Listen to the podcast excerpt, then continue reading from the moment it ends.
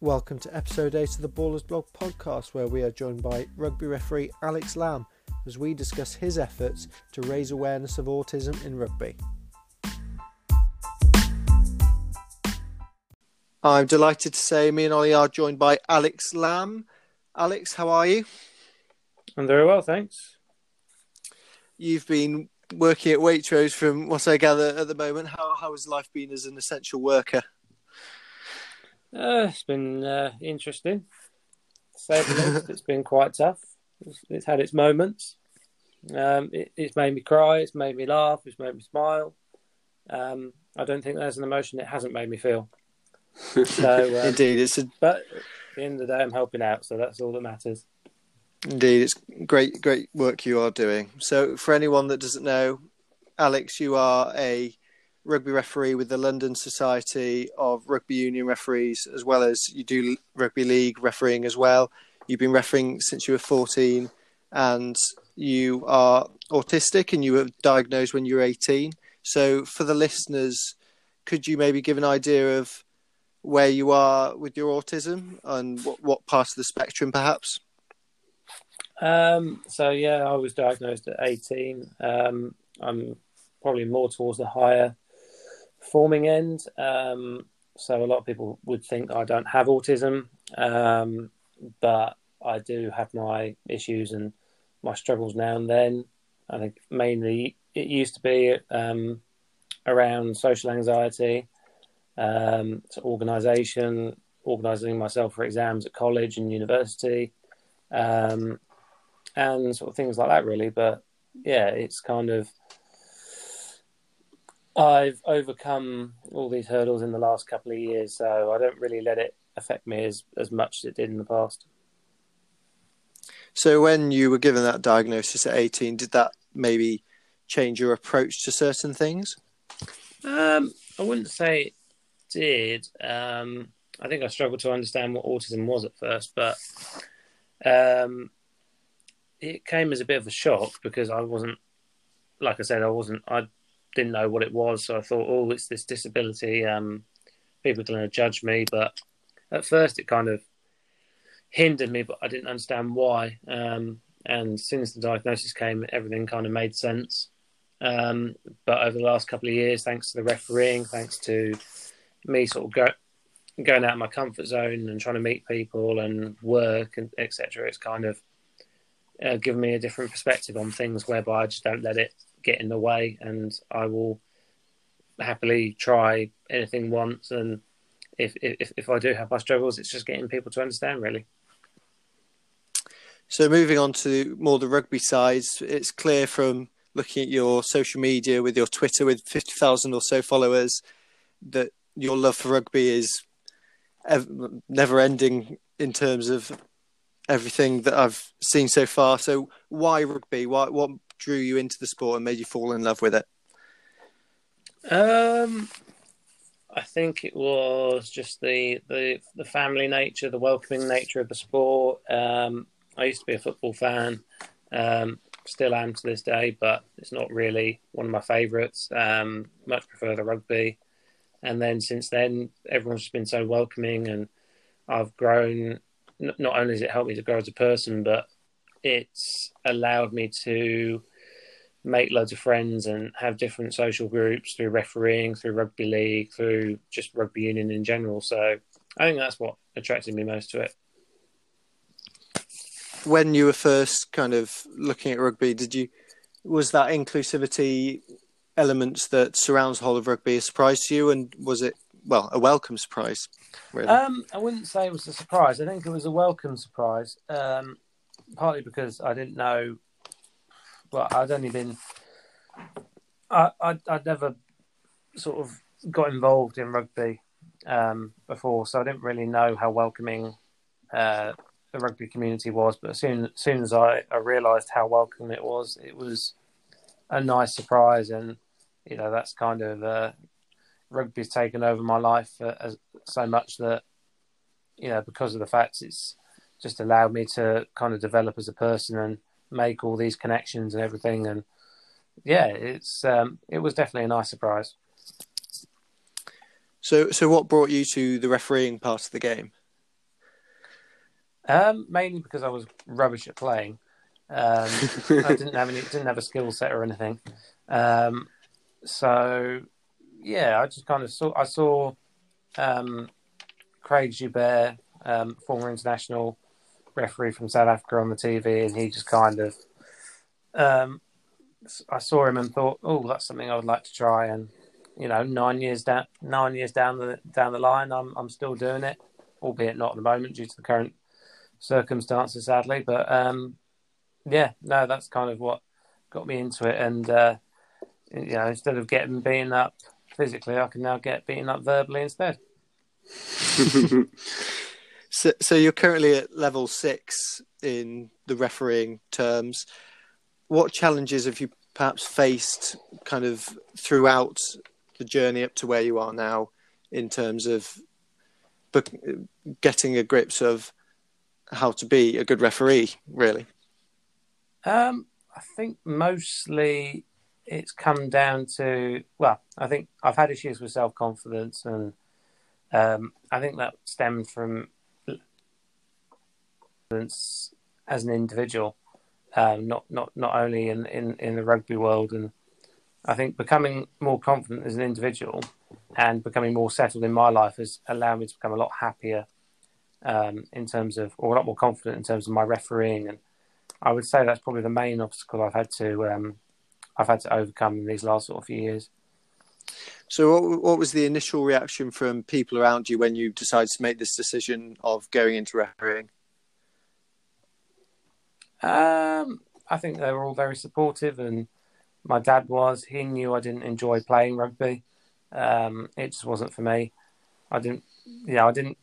Apart from the fact that I didn't want my body to feel like it just been hit by a bus every Sunday morning. Just there was something about you know the ref, the role of a referee that is very suited to me as someone with autism. I feel, and it's very you could argue it's very specific to me, but you know I like following rules and um, and yeah, refereeing has some sort of structure to it, and um, it it it it puts me in challenging situations, but it's enabled me to come out of those situations um, a lot more confident uh, as a person and being able to deal with them, and it's helped me as a person as well. So, um, yeah, I think my dad and or my family and everyone around me will agree that the role of a referee is very very well suited to me. And how how has it been to see all the support you've got on social media from your many Twitter followers? Um, it's lovely. Um, you know, I, I, I, take the time to reply to every person. Um, you know, I'm I'm obviously very grateful for everyone's kind words, and I'm just doing my best to try and you know pr- promote my story, but also trying to inspire other people. And it's a nice way of connecting with people, and I, have made a lot of friends through Twitter and social media in general. So um, it's been a big help for me, and especially during this lockdown as well. As well as your own personal Twitter page, you also uh, run the Autism in Rugby page, which I would recommend to anyone listening to go and have a look at because it's got some fantastic stuff on there. For the listeners that haven't haven't um, seen it, could you maybe give an idea of what the idea behind the page is?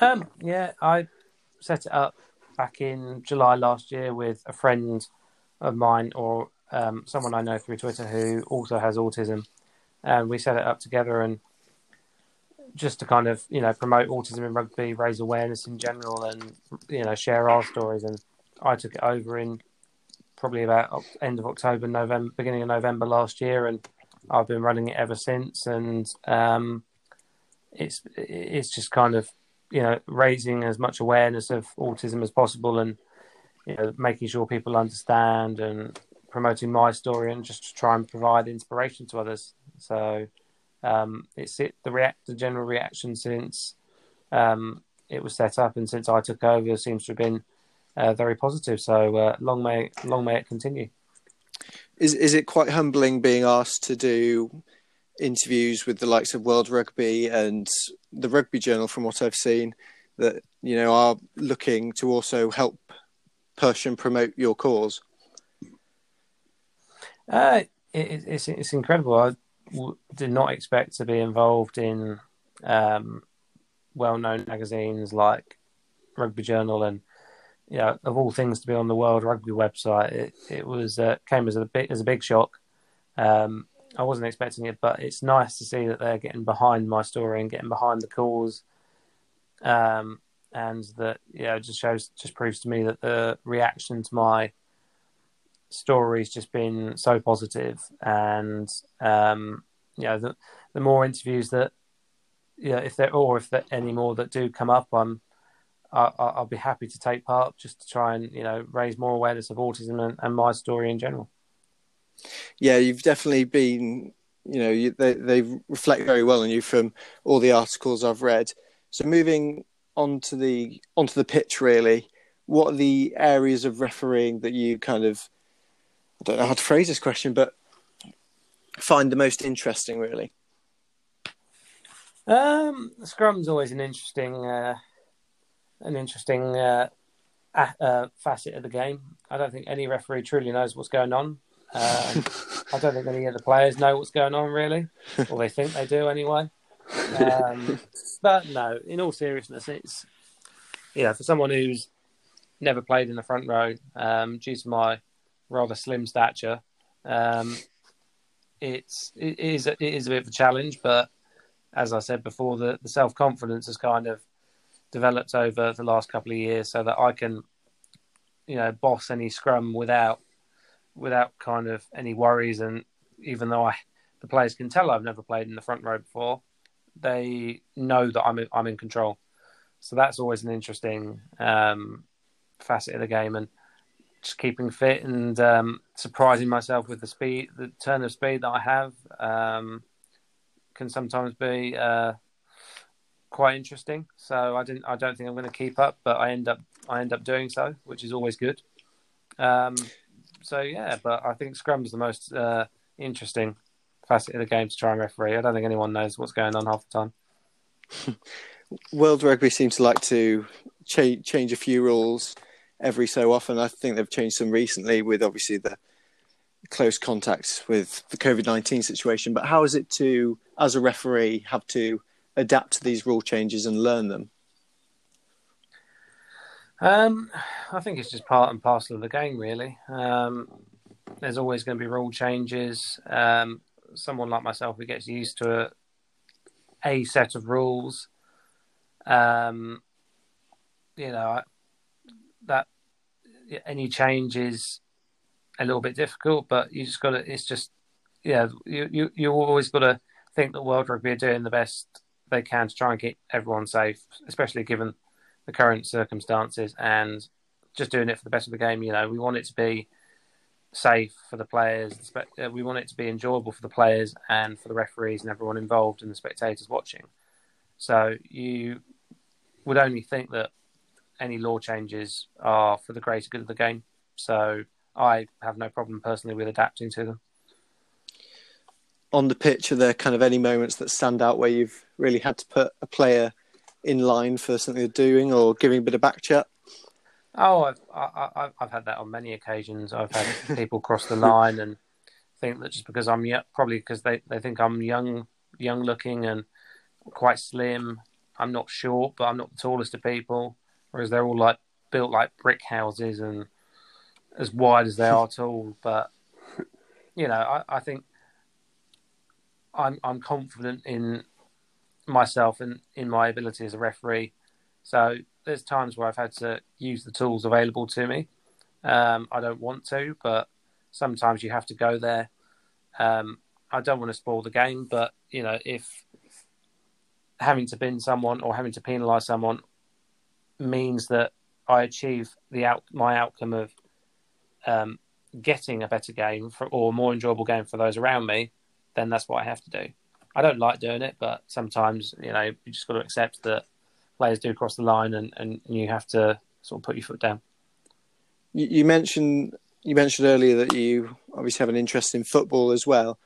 The kind of respect element between the players and the referee in rugby is a lot better than in football. Do you think that's something that football kind of really need to learn from rugby? Um, I think yeah, I think football can learn a lot of things from rugby, and uh, from what I've seen of football, although I don't go to a lot of games, um, I don't watch a lot of football. Is that there is a lack of respect, particularly for the for the officials, from the crowd, from the players, and whilst it's not perfect in rugby union or rugby league, it's I find there's a lot more respect, and football can definitely learn a thing or two from uh, from rugby, and yeah, that's why I, I said I would never referee football. I just don't think I could hack the uh, the the lack of respect that I've seen or I've heard about. So yeah, I think football can learn a, th- a thing or two from rugby. Yeah, definitely.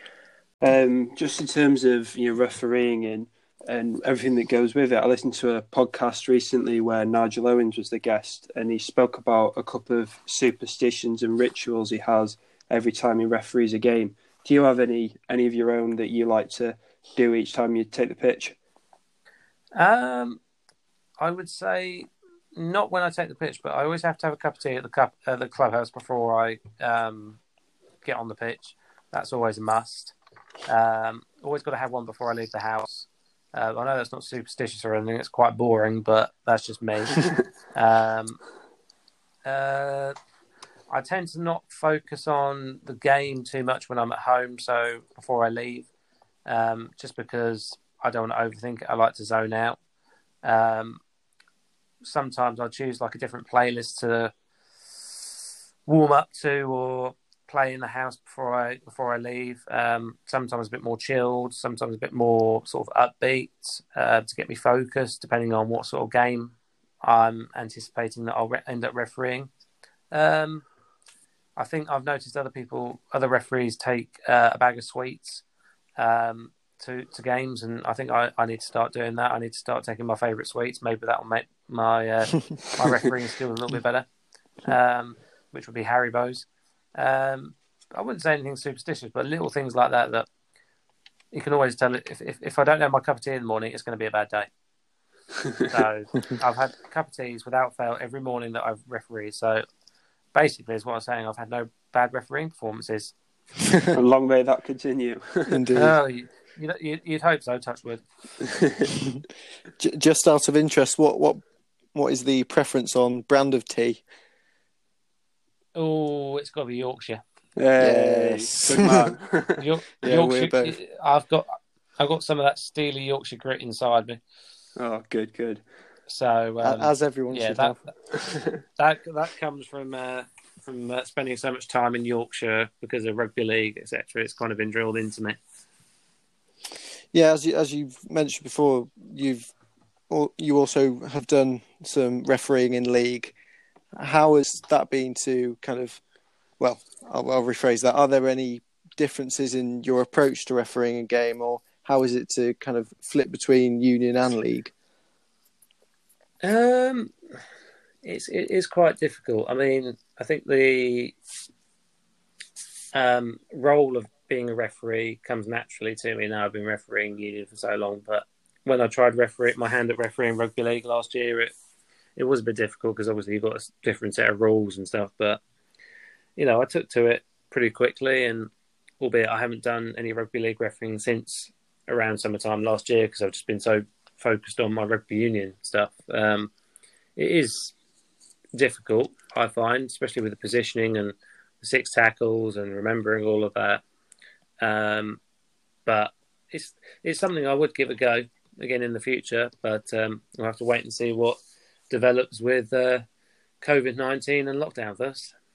It's interesting you talk about the sort of uh, challenges switching between the two because we had um, Roy McConaughey join us a couple of weeks ago and he spoke about the growing similarities between league and union. Is that something that you've noticed from a referee's perspective? Yeah, to an extent, there is there are similarities. I think there's a lot of measures that rugby union are trying to introduce into the game that are sort of part and parcel of rugby league, like something similar to a 40-20. I I heard at one point earlier this year they were thinking of introducing, um, which is fine, but I don't want it to become too similar. I think, you know, partly because you know both sets of fans will be at each other's throats if they're anywhere near similar. you know, and I, I, I get that from being having a foot in both camps.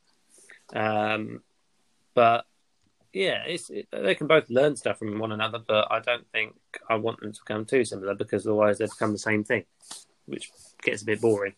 I like I like how different they are, and you know, Union's probably a bit more tactical, whereas rugby league is a bit more structured in a way. I would say. Not not trying to cause any trouble, but is there? Do you perhaps have maybe one you prefer to watch more than the other? Oh, I can't say. I can't say for everyone. everyone of my Twitter followers out there, I can't pick a side. I'm sorry. um, no, in all seriousness, I probably would have to pick rug, rug, probably rugby union because that's what I've grown up with. Um, if people ask me what my favorite, which one was my favorite, I would probably say rugby union. Um, even though I like both, because part, partly mainly because I've, that's what I've grown up with. But I, I, I like both just as much as each other, and yeah, they've uh, sort of both taken over my life.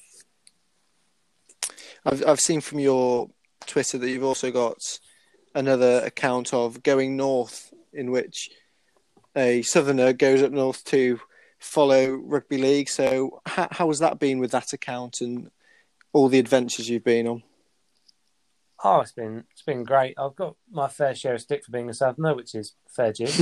um, no one likes me, touch wood. Um, but no, it's been great. I've you know documented all my adventures on there and been to many different rugby grounds and yeah, it's um it's been good. I've put it all on Twitter and people have taken a notice of it and um yeah, I've crossed a lot of grounds off my list and you know the going north thing seems to be going pretty well for me. So people know that I run both Twitter pages and I regularly promote them as well. So yeah, albeit I don't have as many followers on Going North, but you know that can it's a bit difficult when there's not a lot of travelling to do at the moment. You talked uh, about the uh, the family element of rugby earlier. Is that something you've experienced during your travels up north? Oh, 100%. Northerners are far more welcoming. all, all, that, all they would say. Um, they don't like they don't like it down in the big smoke. Um, no, I think yeah, it, it's that northern hospitality coupled with the family feeling of rugby league, and it's been everyone's been really welcoming. I've put myself out there to try and connect with people and meet up with people, and everyone's just been so nice, and it's made it even more enjoyable going on my travels. And you know, several of my best friends I've I've met through rugby league, so it's great. And I, I would even go as far to say that Yorkshire is my second home. Oh, magic! so you can't. And everything's better when it's from Yorkshire. Indeed, words to live by. Might change our our um, podcast motto to that. Good shout. Are, are, there are there any games that really stand out to you, or maybe grounds you've been to from your travels?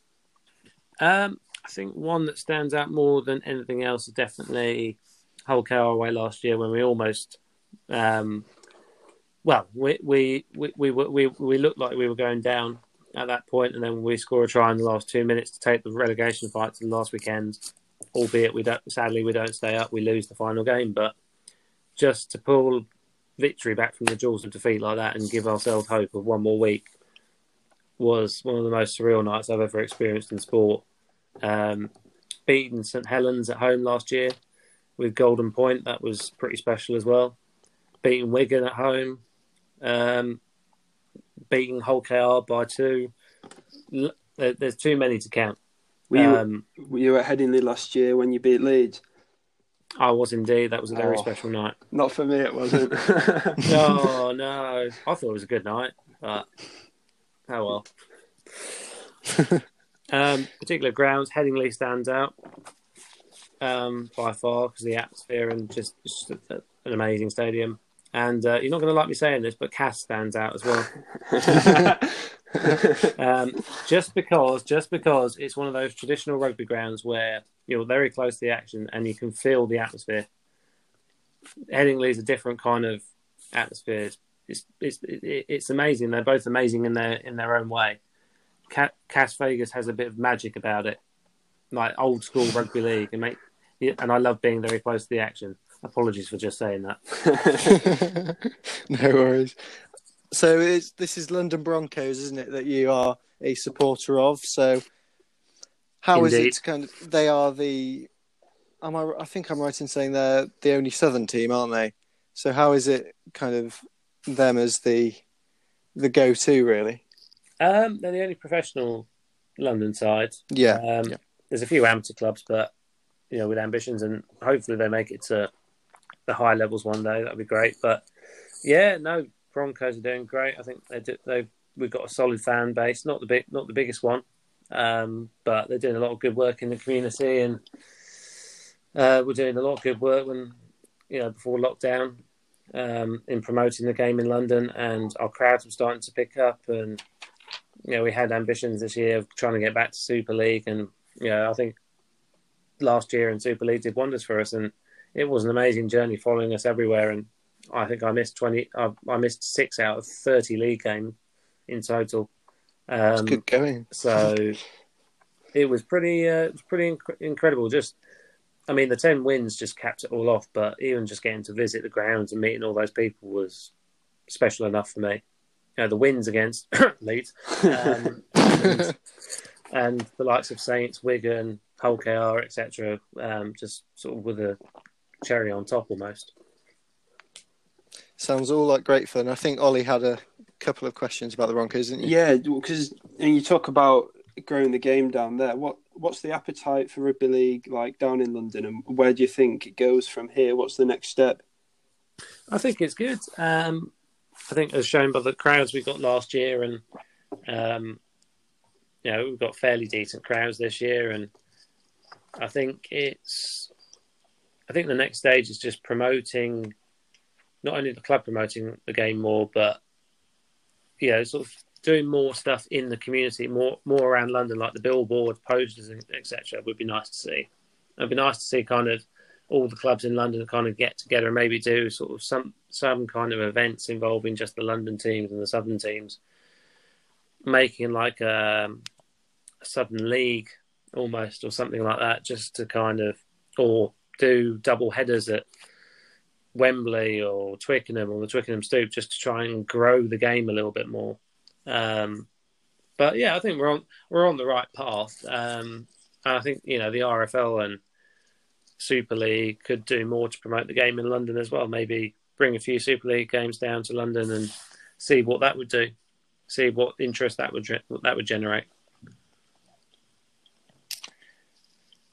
So, looking kind of towards the future, maybe what is your your aim with your refereeing, and in regards to also raising awareness for the likes of your autism in rugby page?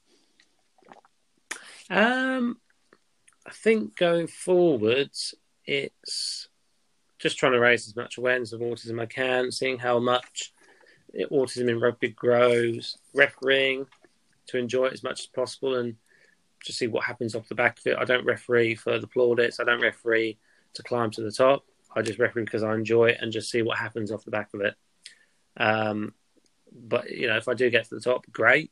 You know, if I'm at the level I'm at, great. It's it's all about the enjoyment for me, and I think I'm hoping for a long, illustrious career in rugby, and I I won't give up until my body says I I need to give up, and even then I'll probably still carry on, um, which my girlfriend probably won't approve of, but hey ho. um, apart from that, yeah, just kind of seeing how it goes, and you know, the reaction has been rather amazing so far. So if I can carry that on and inspire more people, raise awareness, you know, connect with more people and meet loads more people through through both codes, then then that would be great.